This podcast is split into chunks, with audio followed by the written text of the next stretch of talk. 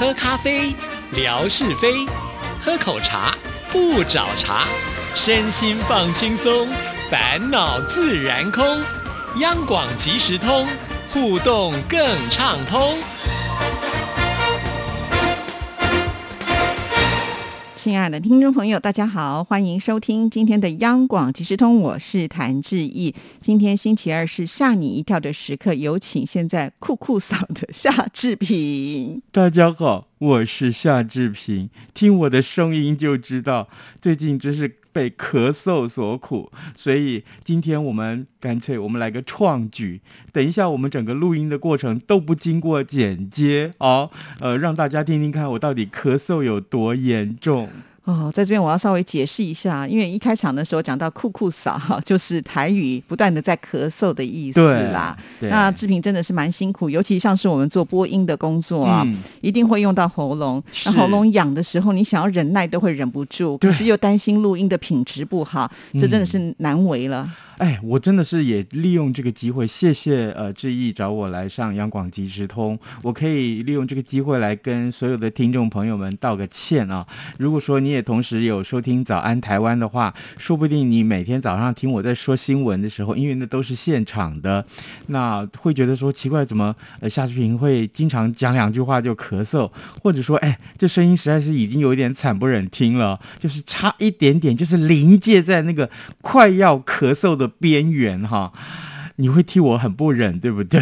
真的，很抱歉，真的，谢谢你的包容。那我尽量这个赶快让自己好起来，就是呃让自己啊这个说话的时候不要用那么多的这个呃力量，可以慢慢轻松的说。所以呢，今天我会稍微收敛一点。到现在目前为止，我觉得还可以。各位听众，这才是真实的志平，温柔而且很平稳，绝对不是平常各位所收听到那个三八的形象啊。真的，那不是我，现在才是我，是真的辛苦了啊！呃，你不会觉得很恶心吗？你生病了嘛？我们总是要体谅一些些呀。哦，你是好好好哦。对，不过呢，还是要在我们今天的节目当中，跟听众朋友来介绍世界有趣的奇闻异事。是是是，哎，志野，你化不化妆？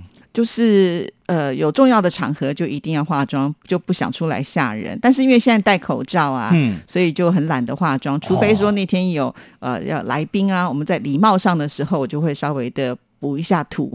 那我跟你一样，我也不化妆，不需要，你天生丽质啊。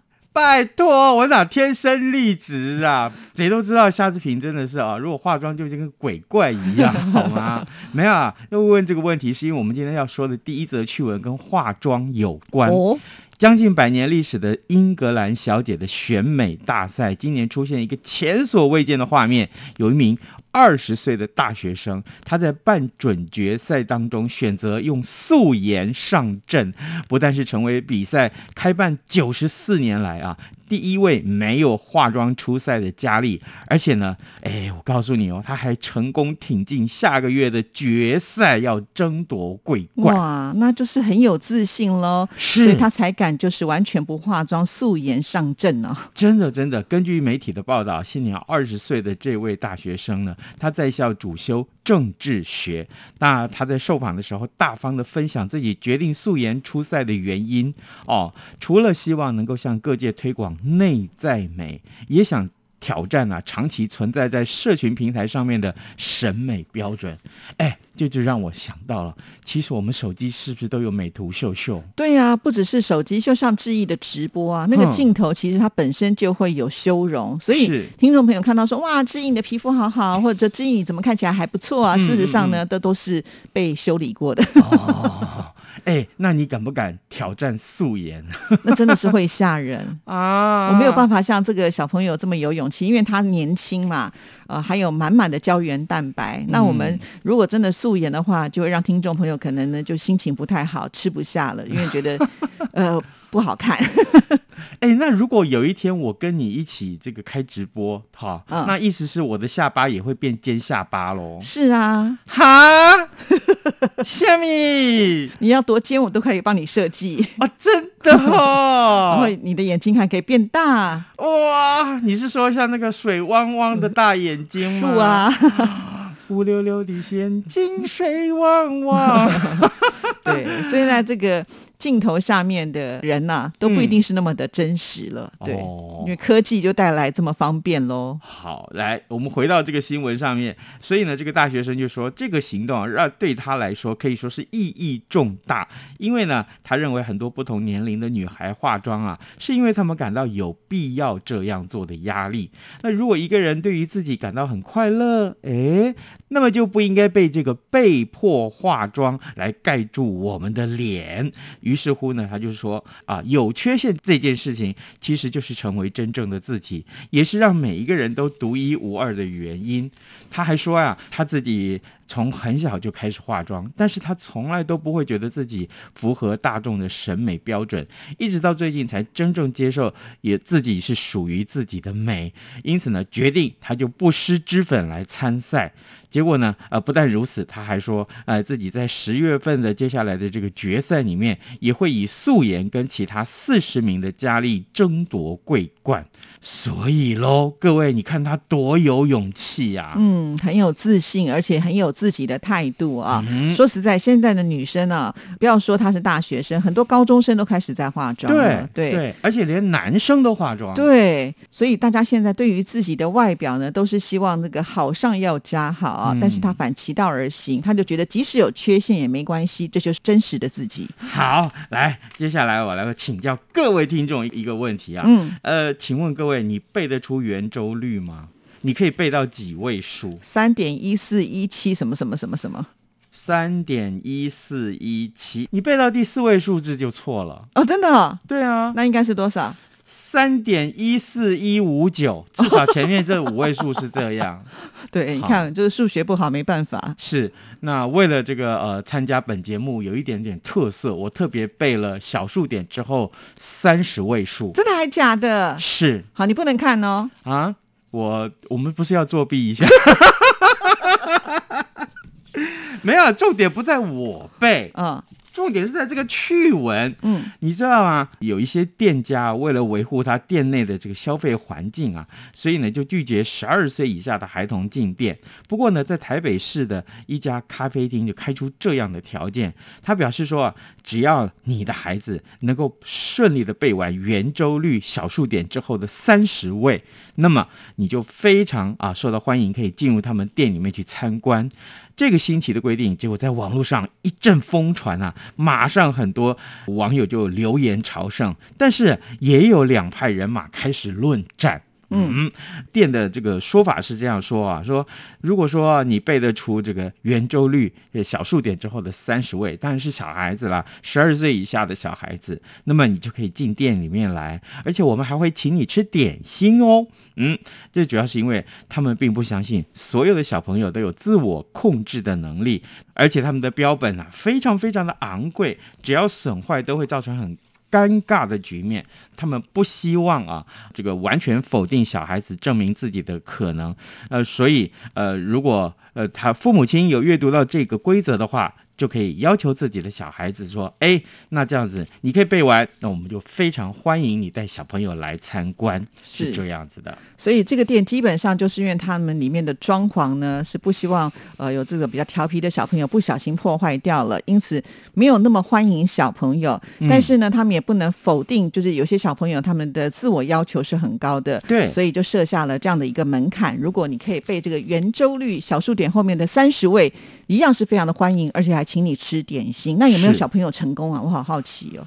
嗯，我不知道这个呃报道里面没有说。对，要是我是没有办法了。对，可是啊，可是啊，两派人马的论战那可是有趣极了。很多人就质疑说：“哎，你的记忆力好，跟你的控制能力好不好？这两者之间有关系吗？你怎么去证明呢？对不对？是，这是两回事吧？”他可能会觉得说，如果你愿意接受这个挑战的话，就表示说你可以训练自己吧。我猜应该是这样子的一个角度。但是也有人说，哎，这个想法很棒啊，对不对？至少说你可以这是当成一个鼓励啊，对孩子的鼓励。如果说你展出的东西是很有价值的，那么你进到店里面来看，呃，符合了这个规定，而且你不但是看到了这个呃展品。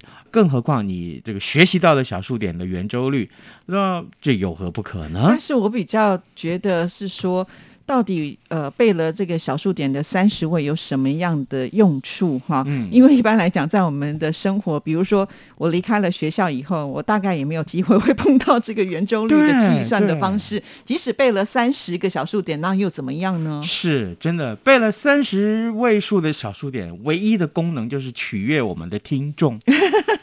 来，接下来我就展现这项绝技，好吗？你确定你可以？可以。来，三二一，三点一四一五九二六五三五八九七九三二三八四六二六四三三八三二七九五零二二二八八，好像哎我已经背了，现在背不下去了。所以你确定不是少年派？我我不是少年派，我是少年肥。我记得李安导演的这一部这个少年拍的奇幻漂流，对，在这部电影当中，我们就发现那个拍哇，真的不得了。对，他就在这黑板上写的密密麻麻，最后黑板都不够写，他全部把它背出来了。没错，没错。所以他来这个咖啡厅一定可以免费进入看展品。没错。好，那接下来我们下一则喽。好，来，我们来看一看。哎，你喝醉过吧？我不太喝酒，所以。不会醉啊，因为没有喝酒就不会醉啊。是是是，那这个你会不会觉得说，如果你喝醉之后决定要买一栋房子，而且你真的买了一栋房子，这件事情是非常有冒险性的。因为通常喝醉的话，也许就是你的神志不清嘛，你会做什么样的事情，你自己可能也不知道。那我告诉你，下面这一则趣闻，这个英国女孩她因为喝醉了，结果买了一栋房子。那她必须要很有钱才可以这样啊？哎。重点不在这里，重点在他买了房子之后，一年之后脱手赚了一倍，哇，一倍啊！各位，太厉害了吧？是，怎么那么好运啊？有一个英国女子，她某一天喝醉了，竟然随手花了两万英镑啊，大概新台币七十万块钱，买了一间房子。睡醒之后呢，她根本就忘了这件事情。没想到啊，一年之后，这个房子啊，呃，转卖，那价格却翻了一倍。他就很兴奋，他说：“哇，这是我一生中做过最美好的决定了。”哇，那真的是非常的幸运啊！但是我也很好奇，什么样的房子可以这么便宜？因为七十万台币的话，大概台北市都买不到一平。应该是两地的英国跟台湾的这个呃地价或这个房价是不太一样的，是应该不是属于都市区里面的小房子，对，maybe 也是个小套房之类的啊。那但是呢，问题就是在于说，他呢那天去看房子。那跟朋友一块儿，跟同事去看啊，然后呢，看完以后他是很满意，可是他的朋友、他的同事就觉得这什么烂房子啊，根本不想要。那然后呢，他们就去参加公司的派对了。结果派对啊举行完之后，他喝得烂醉如泥，第二天一早醒过来还是醉醺醺的，他立刻就打电话给房仲说。啊，我我要那栋房子，你帮我定下来啊，我就付钱哦。结果呢，你知道吗？就醒过来之后，她根本就记不得她曾经买过一栋房子，她的男朋友也因此跟她吵架跟冷战。结果呢？显然这是一个很冲动的决定。不过，这个冲动决定却是一个很好的投资，因为一年之后啊，他卖掉这间房子，结果他赚了一倍的价差。这不但让他呃买到另外一栋房子，还搬到葡萄牙去开设另外一家自己的公司。结果他心里面就喊说：“哈。”当初喝醉的时候买下的那栋房子，就是他人生最美好的决定。